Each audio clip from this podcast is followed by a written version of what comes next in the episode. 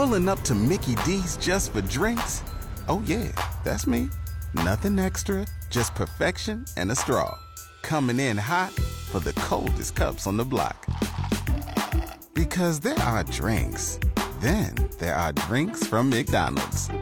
Mix things up with any size lemonade or sweet tea for $1.49. Perfect with our classic fries. Price and participation may vary, cannot be combined with any other offer. Ba da ba ba ba. Good afternoon. I'm Jeff Motz. It's 82 at KFOR at 1203. Lincoln police tell KFOR News two more young people have died from an overdose of cocaine laced with fentanyl. Coworkers found a 29 year old man dead in his downtown apartment. About an hour later, a roommate found a 22 year old man dead from an overdose in a South Lincoln apartment. It's just the latest in a concerning trend of overdoses that have led to the health department to issue a health alert.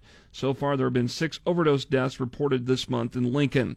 17 people were killed in traffic crashes on Nebraska roadways in July. Eight people killed in 15 crashes were not wearing seatbelts. 13 of the fatalities were in rural locations. Two were on the interstate.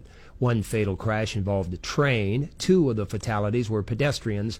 No deaths in July on motorcycles. Dale Johnson, KFOR News. Lincoln police have arrested two teens for two robberies after arrangements were made over social media to sell items and the victims ended up being robbed.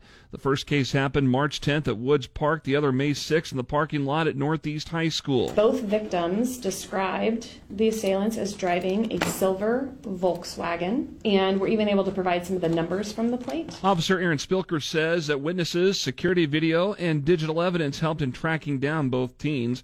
A 17 year old was arrested for two counts of robbery and is the same one police arrested this week who allegedly shot one of the two victims outside the Edgewood movie theater on August 2nd. A 16 year old, meanwhile, was arrested as an accessory in both robberies where he drove the car. Royals baseball is coming up at 12:30 here on KFOR. Kansas City opens up a weekend series at Wrigley Field against the Chicago Cubs, and later tonight, starting around 6:50, it's the season opener for high school football on KFOR. Lincoln North Star travels to Hastings. You can join me for the play-by-play, brought to you by the Sportscasters Club. Showers and thunderstorms likely this afternoon and evening. Some of those could be severe and a high of 90. It's 82 now. I'm Jeff Motz, KFOR News.